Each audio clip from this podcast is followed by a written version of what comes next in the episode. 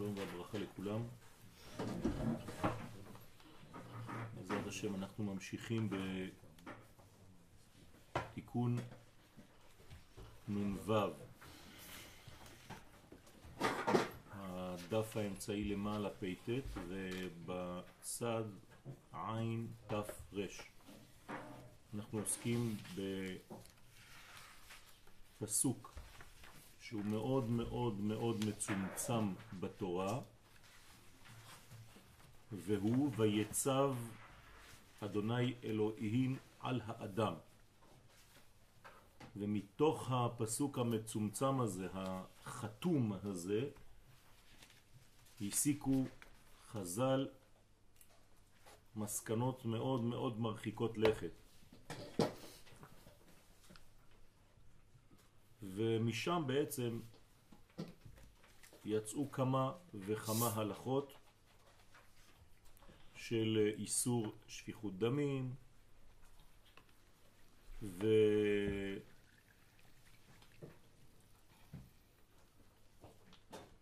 ועניינים של שפיכת זרע לבטלה.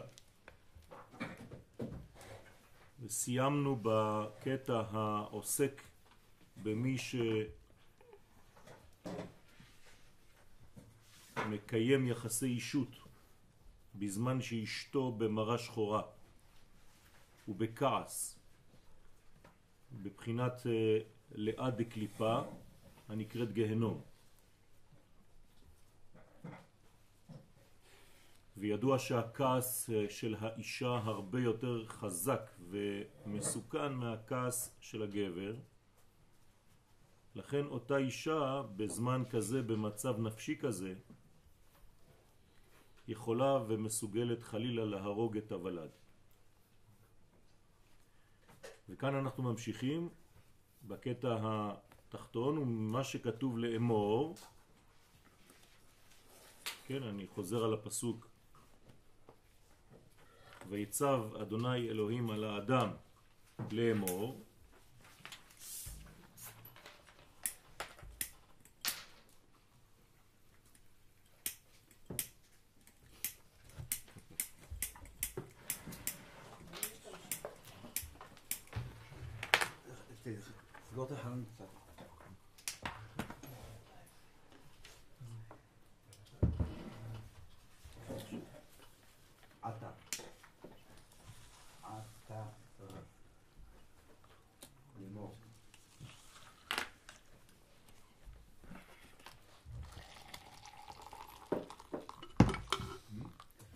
הלאמור הזה דע גילוי עריות. עוסק בגילוי עריות, בלשון יחיד ערווה, ברבים עריות, וחז"ל מסיקים גם כן באותו מקום במסכת סנהדרין שמדובר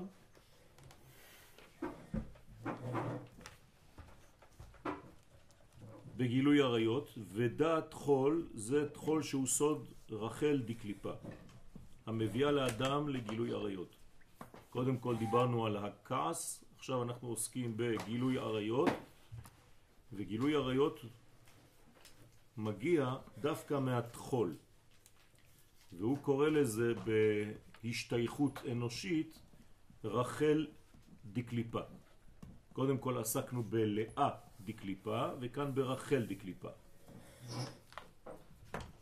לכן מאן דזריק טיפה באיתתה בעציב ובקטטה. והמסקנה היא שמי שזורק את טיפת הוולד באשתו כשהוא במצב של עצבות וריב וריב הבאים מן התחול הפך ממה שצריך לשמש בשמחה ובשלום התגליית בארייתה, מתגלות ונאחזות בוולד הקליפות הנקראות ערווה.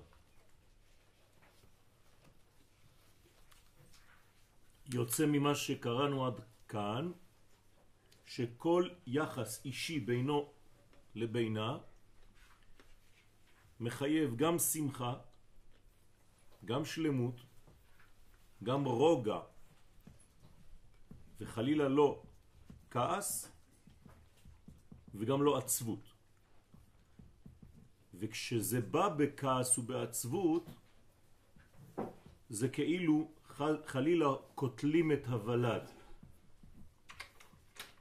וכאן זה כבר גילוי עריות נקרא. כלומר, אחד מגילויי העריות בזוהר הקדוש זה לשמש בזמן עצבות. אז אתם מבינים שכבר לא מדובר באישה זרה שאסורה לו, או במצבים של נידה. זה כבר מצב נפשי, וגם כן נכלל בגילוי עריות. ובגינדה, ובשביל זה נאמר, ערוות אביך, פירוש ערוות אשת אביך, וערוות אמך, אפילו אינה אשת אביו, לא תגלה. רצונו לומר שאם משמש עם אשתו בעצבות ובריב, יכול להביא את הוולד שייכשל בגילוי עריות, הוא בעצמו, הילד. למה? כי הוא נולד ממצב כזה שאבא ואימא בזמן הייחוד ביניהם היו במצב של ריב וקטטה ועצבות. ולכן חל, חלילה הילד, הילדים, נכשלים גם כן, הם בעצמן, בבוא הימים, בגילוי עריות. ואמר שערבה היא תחול למד יוד למד יוד תו. אותה ערבה זה בעצם הקליפה של האישה המסולקת מאדם הראשון.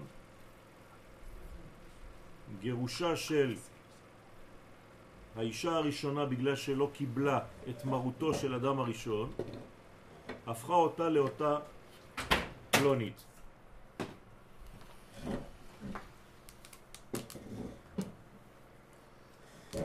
ולכן היא מייללת. כלומר בוכה, מצטערת. היא נקראת תחול בגוף האדם או רחל.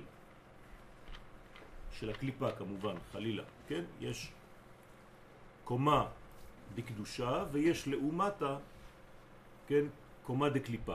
וכאן מדובר ברחל דקליפה, נקראת למד יוד למד יוד תו. קודם כל עסקנו בלאה דקליפה, שזה הכעס. מהתחול, עכשיו אנחנו מדברים מהתחול רחל. מקודם זה לא היה מהתחול, זה היה מהמרה. מרה וכמה, וגם המרה השחורה שהיא ליד הקליפה. גם בגלל זה את הראשון הוא כתב שהיא, כן. ואת זה זה הוא. נכון. ביחס אחד לשני, זה גם כן מדרגה של שבאה ממנו או שבאה ממנה. ערווה דקולה הם המביאות לבני האדם לכל מיני גילויי עריות. אז שמתם לב עברנו לפסים אה, נפשיים של תכונות נפש או מציאויות, זמנים, שבהם האדם, האישה, לא נמצאים במדרגות של שמחה, של שלמות, של רצון, של רוגע, של אהבה. כל זה חלילה מוליד לאו דווקא ילדים גשמיים, כשמדובר כאן בילדים, הרי הזוהר הקדוש פנימיות.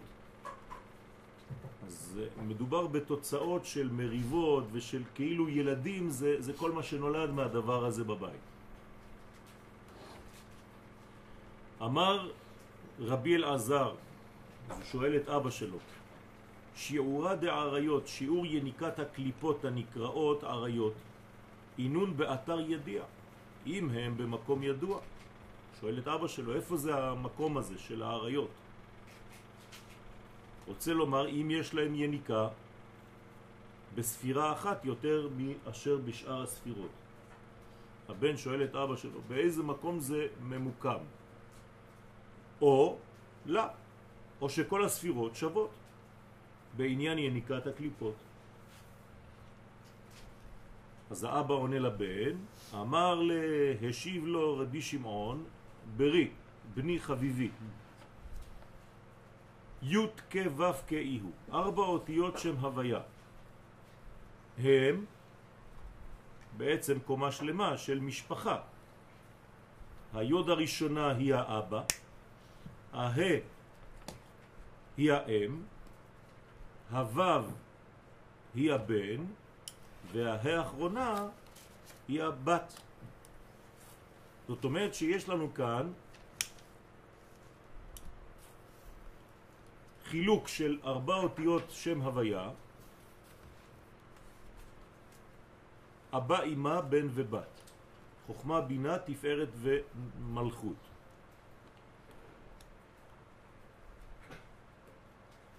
וכשאדם פוגם בכל ארבע אותיות שם הוויה, רחמנה ליצלן, אז חלילה מגיע הפגם באחוריים של אותם ארבעה פרצופים. כי מדובר בפרצופים כאן, אבא זה פרצוף, אמא זה פרצוף, בן זה פרצוף, בת זה פרצוף.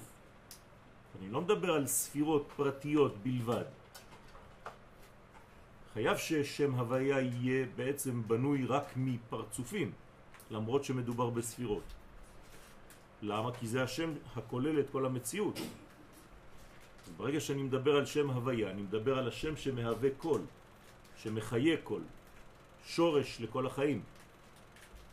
אז חייב שהאותיות הבונות את השם הזה תהיינה גם הן פרצופים בפני עצמן.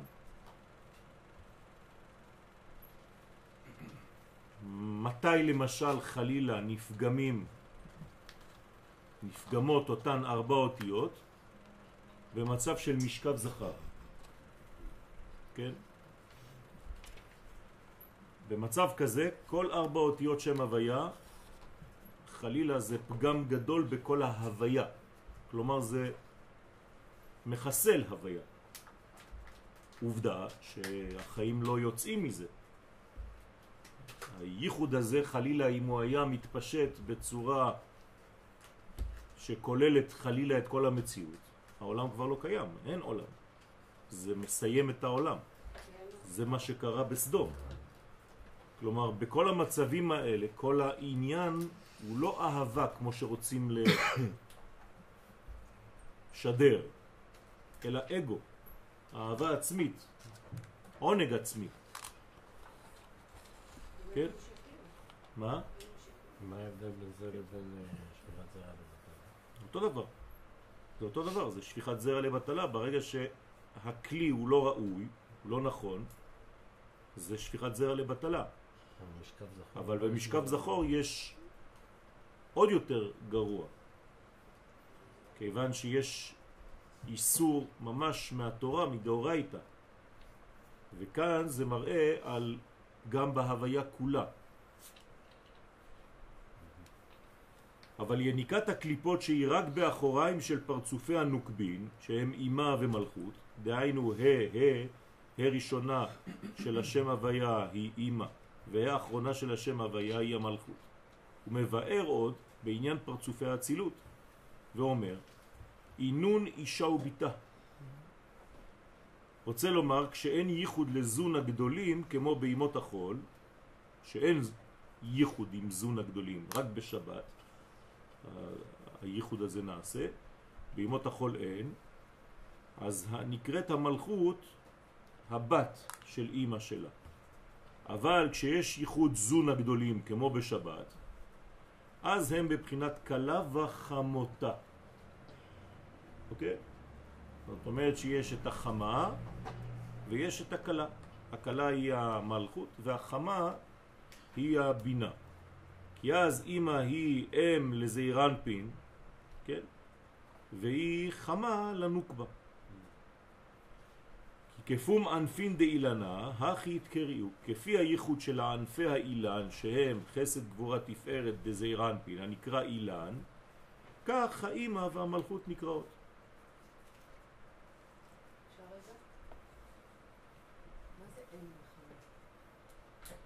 אם וחמותה.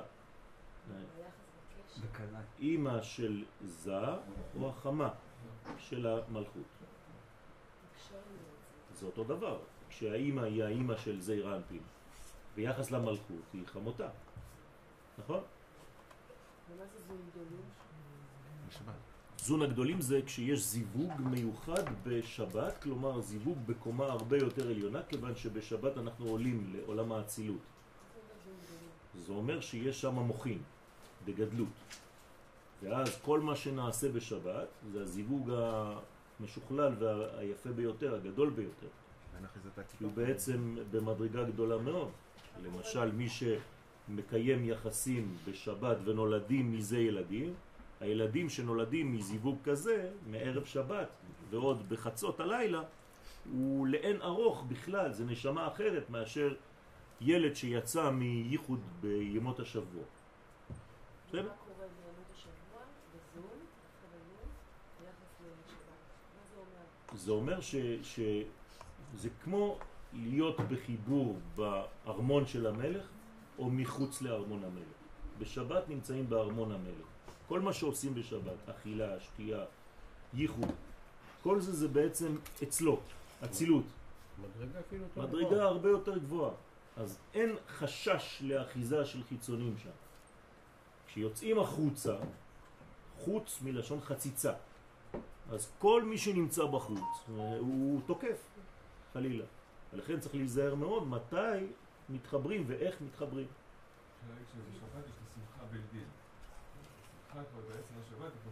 נכון. כן. אז לא לשכוח שחטאו של אדם הראשון היה בדיוק זה. כלומר, הוא לא המתין לשבת. אם הוא היה ממתין לשבת, לא היינו היום במצב שאנחנו נמצאים בו. בכלל, לא היה את כל התהליך הזה. הכל היה מסתיים מיד, עם ביאת המשיח. החיבור של זון זה מה שמכוונים בחופה? כן, זה מכוונים בחופה וזה בעצם מדרגה שאנחנו מכוונים במדרגה עליונה, שהקדוש ברוך הוא בעצם מתחבר עם כנסת ישראל. ואנחנו אומרים את זה בחוץ, בתפילה. מקדש עמו ישראל על ידי חופה וקידושים. זאת אומרת שאתה כבר לא בחתונה פרטית שלך ושלה. אתה כבר בחתונה קוסמית בין הקדוש ברוך הוא בין כנסת ישראל. זה כבר אה, מדרגה עליונה. כלומר, הפכת להיות בן אדם כללי. בוא נגיד שהנשמה הזאת שיוצאת מהזיווג הזה בשבת, זו נשמה כללית, כלל ישראלית. ונשמה של יום חול זה נשמה יותר פרטית אינדיבידואלית, בהגזמה אגואיסטית. עכשיו אנחנו לומדים על דברים שהם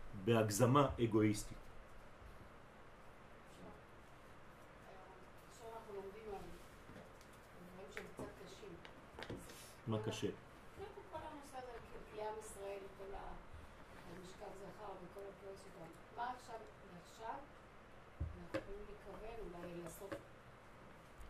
פשוט לכוון על עולם אה,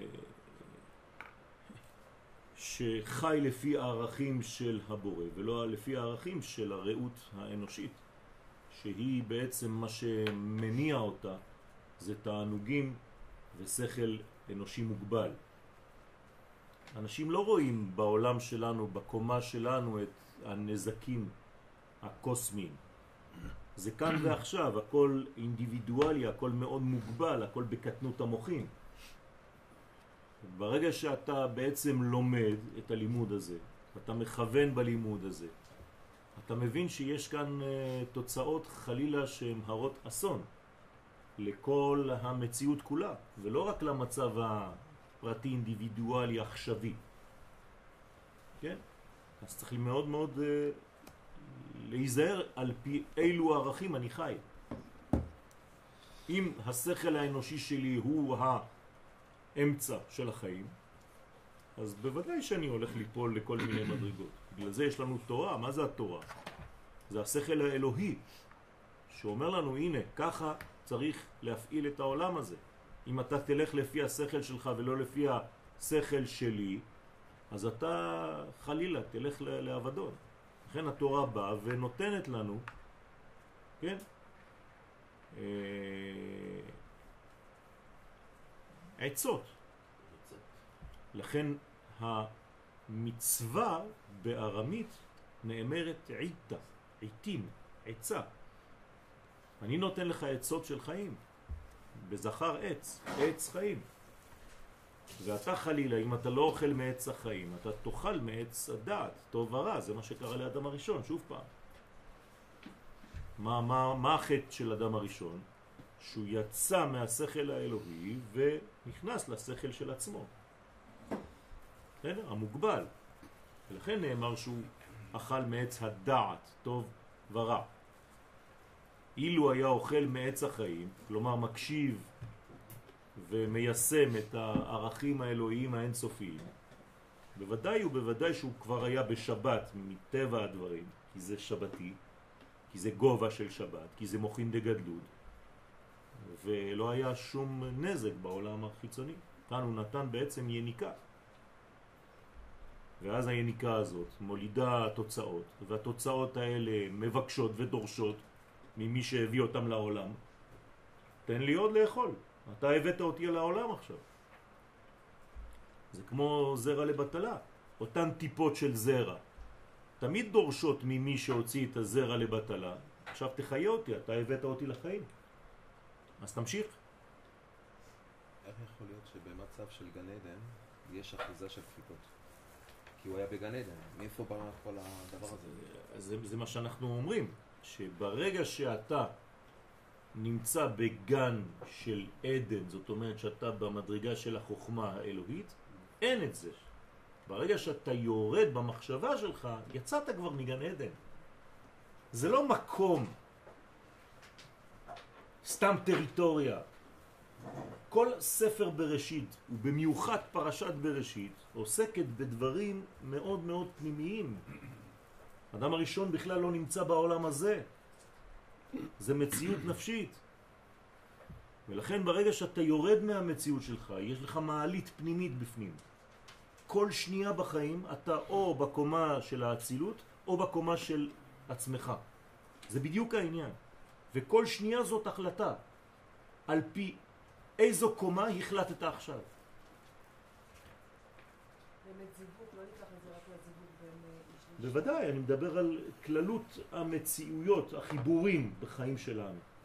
כן, עכשיו יש לי זיווג בין, ביני ובין הכוס. אתם מבינים שזה לא זיווג שאנשים חושבים. בינינו עכשיו יש ייחוד.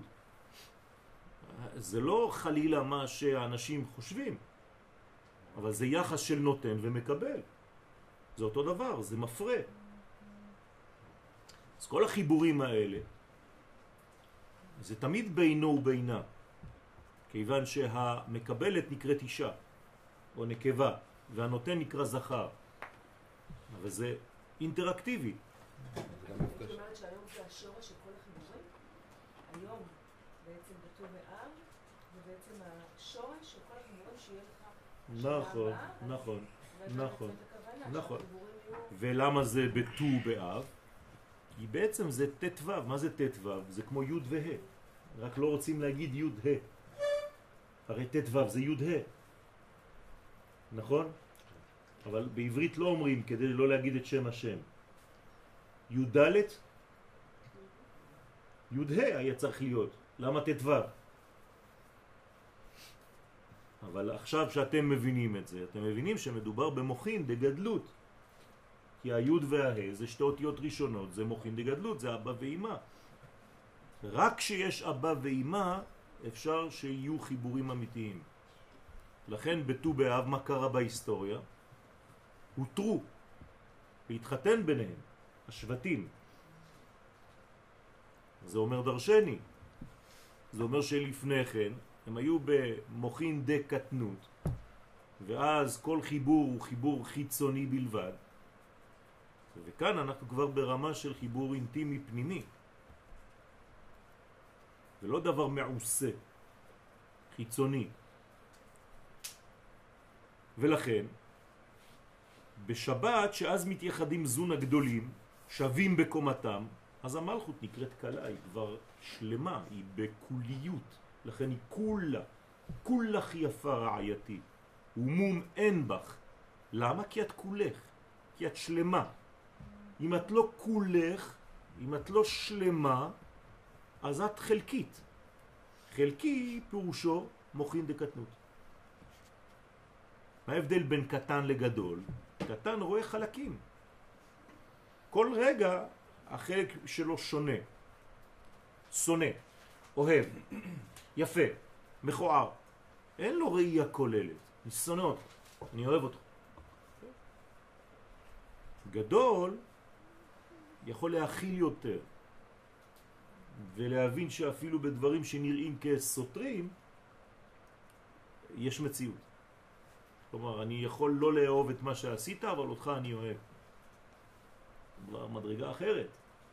אצל ילד אין את הניואנסים האלה. סליחה, בריאת של האדם הראשון לא הייתה בשבת. לא. עכשיו, סתם מחשבה. כאילו, כל אם- העולם שלנו הוא הבריאה- מוצאי שבת. אז זהו. אם, אם הבריאה הייתה בשבת, כן. אז זה כמו שדיברנו עכשיו, כל אבל הייחודים. אין בריאה לא, אני בשבת. מבין, אני מבין, אני מבין. אני רק אומר, הקדוש ברוך הוא ברא את זה ככה. נכון. זאת אומרת שאם הוא היה בורא בשבת, כי הייתה אפשרות כזאת, אז לא היינו יוצאים אף פעם נכון, מה, מהאחד הזה. נכון. זה אבל- שנבראנו ב, ב, ב, מחוץ לשבת, אז זה מביא אותנו למצב של אה, עץ הדת ולא עץ החיים. בוודאי, אבל זה, זה, זאת האפשרות. זה כמו תינוק בתוך הבטן ותינוק שיצא. תינוק בתוך הבטן הוא עדיין לא חי. אז האדם שהוא במציאות שבת הוא עדיין לא נולד. לא סופרים לו אפילו את החיים שלו. למה מתחילים לספור את ימי התינוק רק בחוץ? כי זאת המגמה. עכשיו, מה אתה עושה כשאתה בחוץ? הבפנים. לא, זאת הטעות של הדתיות. לגלות את זה. לגלות את הבפנים בחוץ, ולא לחזור פנימה. אם אתה חוזר פנימה, אתה ביטלת את כל המציאות. אז נכון שאנחנו קוראים לזה בלשון לחזור פנימה, אבל המגמה האלוהית היא שהפנים מתגלה לחוץ. וזה נקרא בלשון עממית אמונה. פנים המתגלה לחוץ. אבל אם היית כל הזמן צריך לחזור לתוך הבטן, להיעלם בתוך הבטן של אימא שלך, אז ביטלת את כל המציאות. בסדר? אני אגיד את זה בצורה אחרת. כל האפקט של השבת זה מוצאי שבת. כל הכיף של השבת זה מוצאי שבת. תראו, זה הפוך מכל מה שאתם שומעים, כן? מה בעצם- שמרגישים.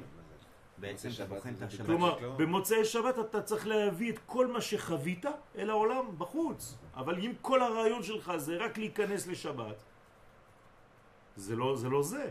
אני רוצה שכל העולם שלי בחוץ יהיה יום שכולו שבת. לא בגלל שחזרתי, אלא בגלל שהבאתי את השבת לחוץ. אתה בעצם בוחן את השבת הזה, שכל, שכל השבוע הייתה, כאילו, אתה צריך לבדוק את השבוע שלך, ואם השבוע שלך היית טוב, היית שלם באיזון, בצורה של שפע והשפעה, סימן שהיה לך שבת. השבת הייתה ביום ראשון, כן. ביום שני, ביום שלישי, ביום סימן רביעי. שהצלחת כאילו לה- לקחת משהו מהשבת ולהעביר אותו לשבת. נכון. זה לא עונה רק למה האדם נולד בשישי. זה לא עונה למה האדם נולד בשישי, הוא פשוט כי הוא הכי קרוב למנגנון השבתי הזה, מאוד מאוד קרוב אליו, ואומרים לו בעצם, תביא את זה לחיים שלך, תכניס את זה לחיים שלך. לא אתה תיכנס לשבת, תכניס את השבת בך. זה מה שאני מבקש ממך. כלומר, זה כל כך נגיש, זה כל כך קרוב, זאת המדרגה היחידה שבאת לעשות בעולם הזה. אם היית נולד ביום ראשון, שני, שלישי, היו לך עוד הרבה ימים. אומרים לך פה, תראה, לא רק שנולדת בערב שבת, נולדת גם בזמן שההערה כבר היא הערה של שבת. לא מבקש ממך הרבה. אני כבר עשיתי, אומר הבורא, את כל העבודה, את רוב העבודה. אני מבקש ממך רק לחתום. בוא תחתום. עשיתי את הכל כבר. כשאתם הולכים לרואה חשבון, אתם לא מבינים בכלל מה הוא עשה. הוא אומר לך פה תחתום, תחתום, תחתום, תחתום. זה בדיוק זה. ממש. באנו בשביל כלום. זמן. והכלום זמן הזה זה שש אלף שנה. וזה אותו דבר בחיים שלנו. הייתי אומר את זה בצורה אחרת. העושר שלנו מאוד קרוב אלינו. ואנחנו בעצם בורחים. הוא בהישג יד, הוא במרחק נגיעה. אם לא הקדוש ברוך הוא לא היה עושה לך את זה. זה לא איזה מין עונש שכל פעם שאתה מתקרב הוא מתרחק ממך. אין דבר כזה. הקדוש ברוך הוא טוב באמת, לא בסתם, לא בכאילו. וזה כל כך קרוב אלינו שאנחנו עיוורים. מגששים באפלה חלילה. ואנחנו כל הזמן מחפשים פתרונות, איפה בדרך כלל? בחוץ, נכון? אדם שהוא בפניקה, הוא לא ימצא את הפתרון אצלו בפנים, הוא ירוץ ממקום למקום, מרב לרב, מיועץ ליועץ, נכון? מרופא לרופא, הכל בחוץ, תמיד בחוץ. למרות שבאמת באמת הפתרון והתשובה הכל אצלך. אבל הפניקה הזאת מונעת ממך מלראות זאת. אז אתה הולך לחפש את הפתרונות החוצה. מה עשית? שום דבר, רק ברחת מעצמך. כלומר, הרחקת עוד יותר את הבעיה, ועכשיו יש לך עוד עבודה נוספת. וזה מנגנון, כאילו באמת קשה לנו, כמו שאתה אומר, לצחצח. כן. מה יש שם אצל האדם שלא יכול לגרום לו ללכת ולצחצח? לשם? סקרנות. האדם הראשון נפל בגלל הסקרנות שלו, אולי העצה של הנחש יותר טובה מזאת של הקדוש ברוך הוא. את יודעת מה? אולי הקדוש ברוך הוא היה כמוני, וגם הוא, במקום לשמוע לעצתו, הוא שמע לעצה של הנחש, גילה חיים שלמים, עכשיו משחק אותה אלוהים, הוא לא רוצה שמישהו יהיה כמוהו, אז הוא אומר לי, אתה אל תיגע בזה. זה לא רק סקרנות, לכן האדם הראשון. חטא במה? בעבודה זרה, בגילוי עריות, בשפיכות דמים. איך הוא חטא בעבודה זרה? זה אותו העבודה הזרה. הוא יצא מהעבודה האמיתית לעבודה שהיא זרה לאמת הזאת. וזה נקרא עבודת הנחש. למה זה נקרא קליפת הנחש? כי, כי הכל בעיכולים, כמו הנחש. כי צדיק וישר הוא, אבל כל מה שבחוץ זה כבר עיכולים, זה כבר תעתועים, זה כבר נחשיות. אז אם אתה יודע שאתה בעולם של נחשים, אז תהפוך את הנחש למשיח, זה מה שרוצים, זה, זה אותה גמטריה, זה אותו משקל. הנחש לא צריך להיעלם מן העולם, אני צריך לרכב עליו. זהו. ברגע שאני רוכב על הנחש, הפכתי את עצמי ואת כל המנגנון למשיחי. אפילו באופן פרטי. אני יכול לגעת במשיח אם אני רוכב על נחש, אני ורוכב על חמור. אז כל הבניין כאן הוא בניין מאוד מאוד עדין וצריך להבין אותו. כמובן לא להישאר ברובד החיצוני, כי אם אנחנו לומדים זוהר ונשארים גם בחיצוניות של הזוהר, אז אף פעם לא, לא עשינו כלום. בסדר? אז באמת שאפשר להסתכל על הזוהר כמו כל מיני סיפורים, אבל גם הזוהר דורש עומק, כי, כי זה מוחים. שוב פעם, בלימוד שלנו, בתורה, אם אתה לא מעמיק בלימוד, אתה עושה בדיוק את אותה טעות, אתה נשאר בחוץ, אתה תמיד בחוץ.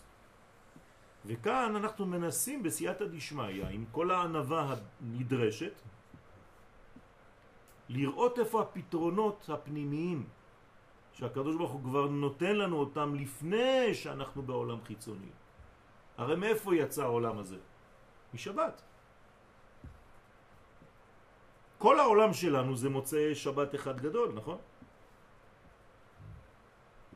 לפני העולם הזה, לפני יום אחד, יום שני, יום שלישי, מה יש לפני יום אחד?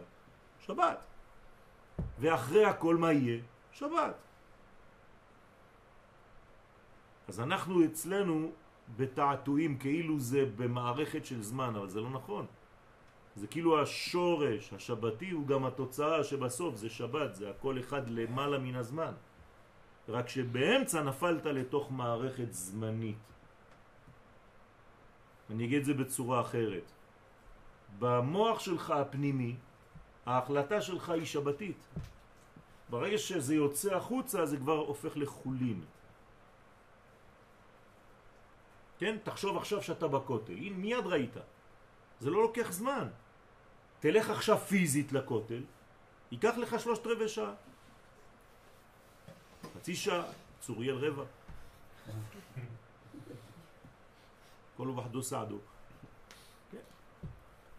אבל, כן, הנחש זה לא חייב להיות מנגנון שחיצוני לי, כי בסופו של דבר, האדם הראשון, לא היה לו מודל חיקוי של אה, עוד אדם אחר, נכון? הוא היה לבדו, והנחש, אנחנו יודעים שזה... מה זה חיצוני לך?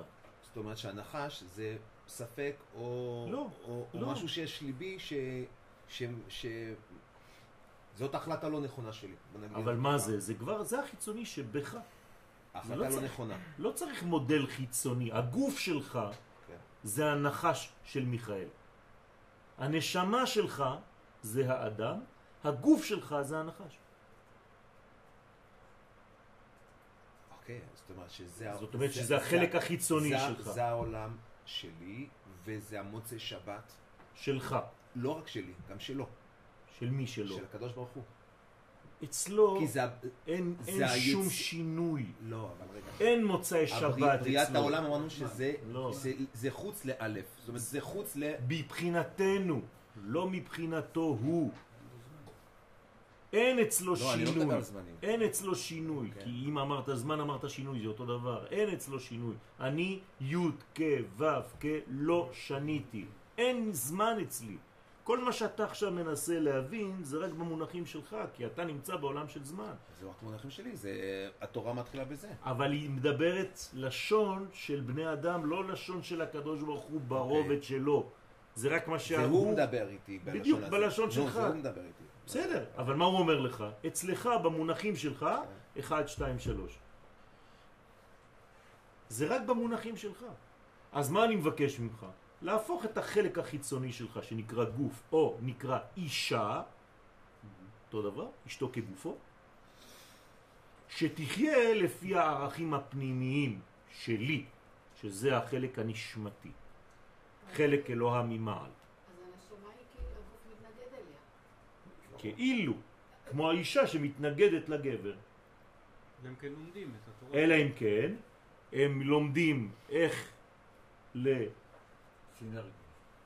לשנות את הזוגיות הזאת ולחיות בהרמוניה. ואז הגוף כבר לא מתנגד לאישה. ואנחנו עכשיו מנסים בדור שלנו לראות את החוכמה הפנימית הגנוזה איפה? בגוף. זה בדיוק העניין. בנשמה זה ודאי, אין מה לחפש. אבל בוא נראה את החוכמה שלך מוצא את אותה פנימיות בחיצוניות. ברגע שאתה לא יכול לעשות את זה, אז הנחש, איפה הוא תוקף? את האישה, כי זו אותה מדרגה. הוא לא ילך לתקוף את אדם, הוא תוקף את חווה, את החוויה. למה הנחש לא הלך אצל אדם הראשון? כי זה נשמה, אין אחיזה שם. אז הוא הולך אצל חווה שהיא הגוף. ולכן אם היא נופלת לתוך החוויה, חיוויה בארמית זה נחש, אז היא הפכה להיות נחשית. ולה יש אחיזה אצלו. אה, לא, הוא יש לו אחיזה בה. כן. ולכן האישה יותר קרובה לכל המנגנון הזה של נחש. דרך המחזור שלה, דרך הדמים, דרך כל השינויי מזג של עליות וירידות וכעסים ועצבים וכל הדברים האלה. זה פחות אצל הגבר מאשר אצל האישה. וגם אצל הגבר זה קיים כשהצד הנשי שלו מפותח יותר וכו' וכו' וכו'. סליחה, עוד שאלה אחרונה שלא קשורה לא, לא, עכשיו. זה בסדר. יום אחד. מהמם. ולא יום ראשון. אז אוקיי. עכשיו איך אה, זה מסתדר לנו עם שבת, שזה יום של האחד. נכון. אז יש האחד ויש אחד. ראיתי חתול אחד. מה זה אומר? שזה החתול היחיד? לא. ויהי ערב ויהי בוקר, לא כתוב יום האחד, יום אחד. משה קיבל תורה מסיני. לא כתוב קיבל התורה. לא קיבל התורה, אי אפשר לקבל התורה. אם משה היה מקבל התורה, הוא היה הופך להיות הקדוש ברוך הוא. זה שהוא נבדל משבת, כאילו זה אחד. לא, הכוונה, טוב, קשה להסביר מה שאני רוצה להגיד. אחד זה האחד זה שבת. האחד. זה שבת. זה כל המנגנון הנשמתי, האלוהי, השבתי, היוספי, ה... לא יודע מה. תקרא לו איך שאתה רוצה. זה האחד. האחד איננו. קשה לנו לראות אותו. אכן, אתה אל מסתתר. אבל אחד, אני יודע. כן, למחרת היה אמור להיות גם האחד, אבל הוא היה רק אחד. נכון. אתה לא אומר בשיר, האחד, אני יודע, אוי ואבוי, היינו זורקים אותך מהשולחן. אף אחד לא יודע האחד. אחד אני יודע. אז אתה- לפי הערכים שלך, אלוהינו, אחד אלוהינו שבשמיים ובארץ, מה שאני יכול לתפוס. אתה בכלל לא מזכיר את שם הוויה. אלוהינו, אלוהים. אם היית אומר האחד אני יודע, היית צריך להגיד האחד י' כ' ו' כ'. אבל מה אתה תופס מהאחד? אחד. לצורך העניין שם אלוהים, שנכנס בתוכך. איך שאתה מקבל אותו לפי הפריזמה שלך. אתם איתי? אוקיי. דברים אה, דקים, אבל שצריך אה, מדי פעם לחדד. אז למה השישי זה כללי? אה, כי יש רק אחד. איזה? השישי בסיוון. לכן חכמים דורשים את זה בגמרא. לא מדברים על יום שישי בשבוע. יום השישי, ה' יתרה, למה לך? כן? שבת פ"ח. השישי הידוע. ישנו רק אחד. שישי בסיוון. מה הסיבה שאחינו האשכנזים לא אומרים את זה? מה זאת אומרת הם לא אומרים את זה? הם לא אומרים יום השישי. אז מה הם אומרים? לא. הם אומרים יום שישי. לא, לא אני לא. מדבר בזה, אני מדבר על הפסוק עצמו. מה, יש להם אה, לא, הוצאה אחרת? בפסוק עצמו כתוב יום נו, אז מה, יש להם אותה הוצאה, יש לא, לנו. אבל ביום, סליחה. יום שישי אומרים, אני- אני קידוש. אחדד את השאלה שלי. בשירה של היום שאנחנו אומרים שיר שהלוויים היו אומרים בבית המקדש, אז אחינו האשכנזים לא אומרים יום השישי, ואנחנו אומרים כן יום השישי. יום שישי. זאת השאלה שלי. אה, זו שאלה אחרת עכשיו. זאת אומרת שהם לא מדברים עכשיו על שישי בסיוון, אלא על יום שישי של כל שבוע. ואכן הם צודקים. נכון, כי אנחנו כאילו, כשאתה אומר יום השישי, אתה כל הזמן מתכוון לא ליום השישי בשבוע, אלא למתן תורה. שדרך אגב לא היה בכלל ביום שישי, הוא היה בשבת. אז לכן הוא ה. הבנת? השישי. כי הוא חייב להיות ה, כשאתה אומר ה זה אחד. וזה לכן חייב להיות בשבת. בסדר? אבל יש להם אותה הוצאה. כשהם קוראים את הפסוק הם כולם אומרים יום השישי.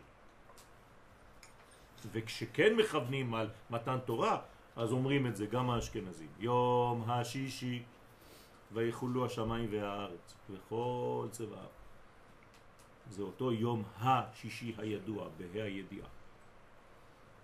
בסדר? אז לכן,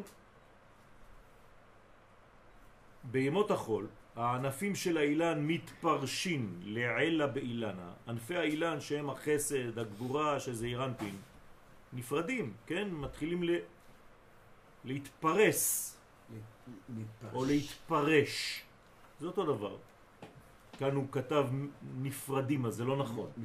כן, התרגום הוא, הוא לא נכון. אין הפרדה כזאת. לא, כאילו פורשים... דרך אגב, אם היינו מבקשים הבדלה, זה יהיה יותר נגיש. בין איש ואישה, או אפילו בקונצרטים. בהופעות. ברגע שאתה מוציא את המילה הפרדה, זה כואב. אז הנשמה החילונית קשה לה. אם היית אומר אני רוצה להבדיל, אני לא מפריד חלילה. אה, בסדר, להבדיל זה בסדר. כן, זאת הבעיה, אתם מבינים כמה, כמה, וזה נותן לי עבודה. זה נותן לי להבין למה חוסר הדיוק שלי במינוחים יכול להשפיע כל כך הרבה. דברים. אנחנו מפרידים, התורה שלנו אמרה לנו להפריד בין גברים לנשים. אוי ואבוי, איפה יש לך הוצאה כזאת בתורה? קרוב לבערות. כן. אם אתה רוצה להגיד יש הבדלה ויש הבדל בין המינים, יש הבדל בין הימים, יש הבדל בין העמים, זה משהו אחר לגמרי. אני לא אמרתי שאני צריך להפריד. הפרדה זה מוות. עלמא דפירודה. צודק החילוני שהוא צועק.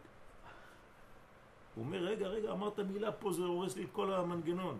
תחזור בך. אז מתבדלים, מה? המילה שצריכה להיות מתבדלים. הוא מביא אבל פסוק לזה. לא, אבל יש הפרידה פה זה בכנפיים, שבזיווג בכנפיים צמודות לשנייה. כן. כן, כן. זה נקרא פורס כנפיים, מתפרשין גם כן, אותו דבר. מה זה פירוש? זה פיתוח. זה לפרוס. לפרוס כנפיים. לפרוס את כל הרעיון. אז אתה מביא לו פירוש בעצם. זה אותו דבר. עכשיו, פה הוא אומר זעיר אנפין, מתפרדים, מתפרדים למעלה מחסד וגבורה של הנוקבה. מה קורה עכשיו אם הם באמת מתפרדים? לא, הם לא חיים. פשוט מאוד. הם מתים בעצמם. אבל אם זה זרוע של, אז זה נשאר חי. אתה ראית פעם עלה נפרד מהעץ? הוא מת. הוא מתייבש. כי היא עומדת מהחזה שלו ולמטה, וכן פניהם אינם זה כנגד זה, ואינם מתחברים אל, אל, אלא בקו אמצעי. אז יש להם חיבור, אבל בקו אמצעי. אם לא, אז הם אה, חלילה, כאן זה מוות. כמה דאוקמוהו, כמו שפרשו החברים על הפסוק ופניהם וכנפיהם פירודות מלמעלה. אז מה זה פירודות פה? הנה פסוק פירודות מלמעלה. מה? או לא זה ולא זה. איך לא יכול להיות. פרודות מלמעלה?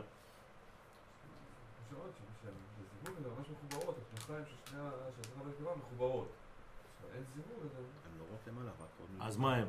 הוא גם, הוא גם, הוא גם, יש פה עוד דיוק של פניהם וכנפיהם. נכון, יש פה גם פנים שהן פרודות נכון, וגם וגם כנפיים. פרודות.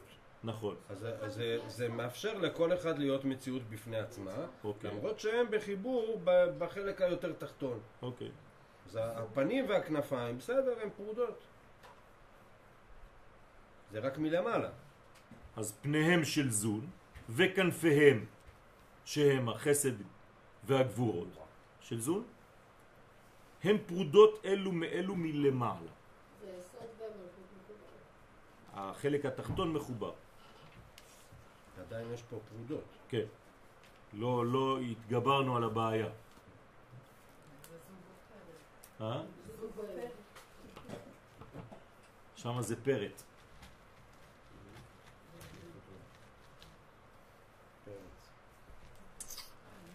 כי יש אלמא דפירודה ויש אלמא דפירוטה. שזה דרך אגב אה, הולך ביחד. כי ברגע שאתה נפרד, אתה כבר הופך להיות פרטי. וכל החטאים נמצאים רק בפרט. אז באמת למה יש פרודות? כן, הייתי דורש בעברית פרודות ולא נפרדות. כן, שזה לא אותה קונוטציה. זה נראה כאילו כל אחד יש לו מציאות בפני עצמו כדי להשתכלל ולבנות את החלק שלו, אבל לא נפרד. אין הפרדה, יש פירוד. צריך לבנות את המילה פירוד בעברית כדי לדעת מה, מה זה אומר מבפנים. כן? אז אה, צריך לעבוד על המילה הזאת, בעזרת השם. פה יורד. פרד. פה יורד. פרד בכלל- זה חלק ממציאות שלמה. חסר אה, את מה שמשלים. את הסוד, את אומרת פרדס. שה- כאילו, דינים.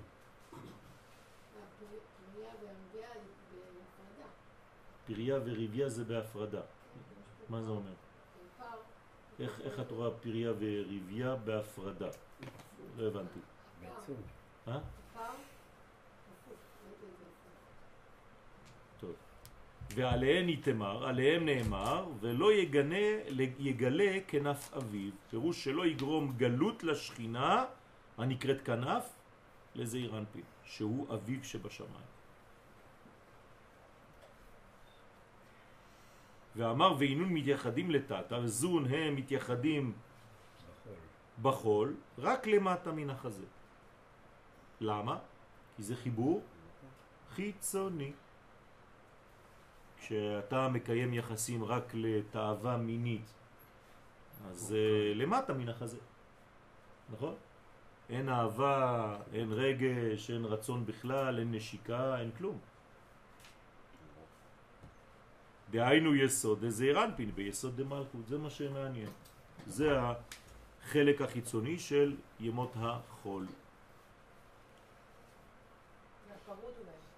אה, צריך לראות באמת מה... כן, איך- כי זה מתחבר למטה, אבל זה כן. נפרד מלמעלה. יפה, אז, אין אז, בזה מוחין. אז זה אין כלום. בדיוק העניין של הנפרד או של הפרוד.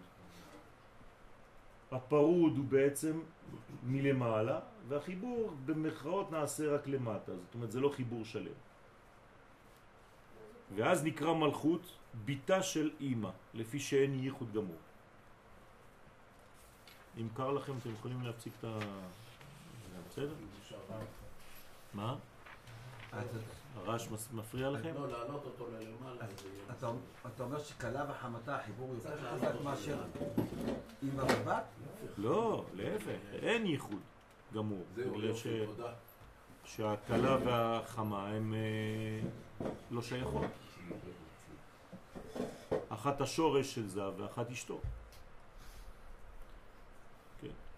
למשל מצרים היא החמה של ארץ ישראל. הן גרות אה, לא רחוק. ועם ישראל יצא ממצרים, יצא מהאימא שלו, ונכנס לארץ ישראל, זה חמתה. על אפה ועל חמתה של מצרים הוא התחתן עם- אשתו. זאת שצילה מרובה מחמתה. אז מי זה צילה? צילה זה אשתו.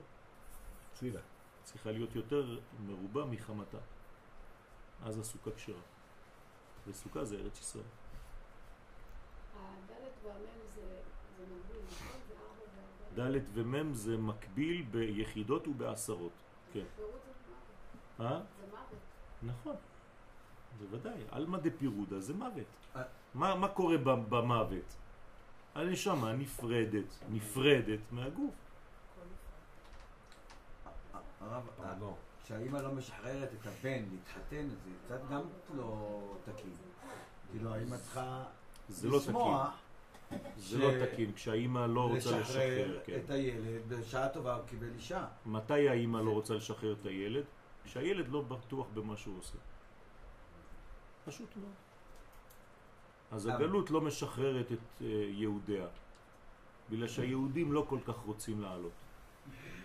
פשוט מאוד. האמת היא שהם כן... זאת הבעיה. אם אתה רוצה לעלות לארץ ישראל, זאת אומרת אם אתה רוצה להתחתן עם אשתך ולהיות בוגר, אז אימא שלך תעזוב אותך באיזשהו שלב. אבל אם אתה כל הזמן, כל הזמן קשור אליה, היא לא תעזוב אותך, כי היא רואה שאתה באמת קשור אליה. שלא מתאים לך לאישה. נכון. ואם אתה כל הזמן מחפש את אימא שלך באישה, אתה לא תוכל להתחתן באמת. מי שמחפש את צרפת בארץ, אז הוא לא יכול להיות פה. קשה לו. כל הזמן יתחיל להתלונן, ופה זה לא כמו שהיה בפריז, ושם זה לא כמו שאכלנו שם, וזה וזה, ואותו דבר אצל האמריקאי, ואותו דבר אצל הספרדי. ברגע שאתה משנה.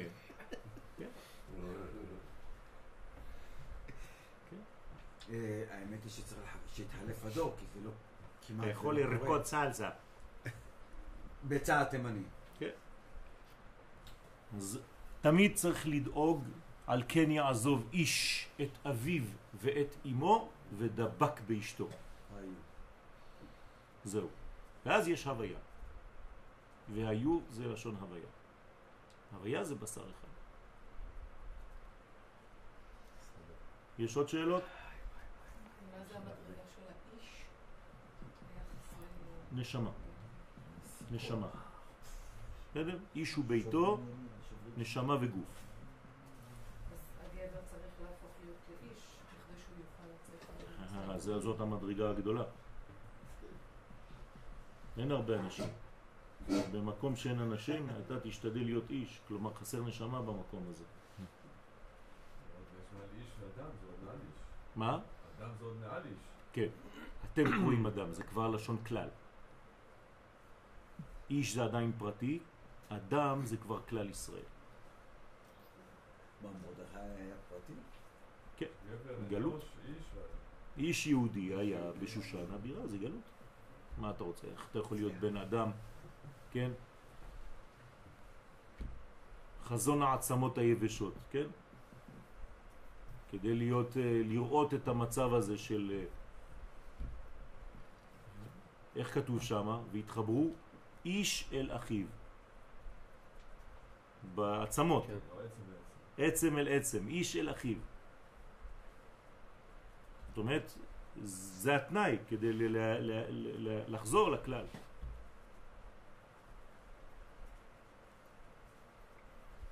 בעניין מה שאמר שלמטה, ביסוד דזעירנפין הספירות מחוברות יחד, ולמעלה הם פרודות. מביא דוגמה כעין זה, ואומר כגון לולב, דאיהו אגודה חדא לתתא, בכל אינון מינין דהדס וערבה, כמו הלולב, שהוא סוד היסוד. איפה אנחנו מחברים את הלולב עם יחד שאר המינים? למטה. רק בחלק התחתון, בחלק של היסוד של הלולב, ממש. והוא באגודה אחת למטה, בכל אלו המינים של הדס וערבה. הוא מפרש דאינון תלת הדסים, שהם שלושה הדסים כנגד חסד, גבורה, תפארת. כן, זה על פי קבלה. למשל אצל התימנים שמים אה, עץ שלם. כן? לפי הקבלה שלושה הדסים, ששלושתם משולשים, שלוש כפול שלוש. הוא טרן ערבות, ורק שתי ערבות, כנגד נצח והוד, ולא עץ שלם של ערבה.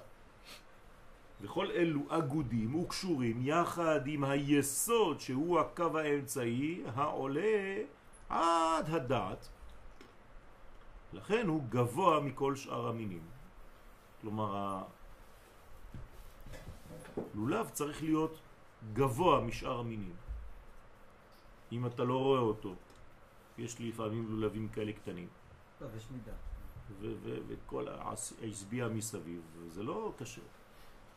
אלא אם כן הוא עובר אותה. אז עד כאן בנינו בניין של עד הדעת. אין, עוד לא לא, נגענו באמא ואבא. לא.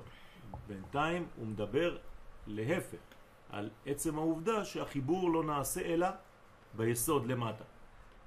כן. למעלה הם בפירוד, של הלולב, כאילו? שבוודאי. המינים לא נוגעים בלולב למעלה. בסדר, אבל הוא זה שמביא את הנגיעה בדעת. אה, לא, לא. הוא בעצמו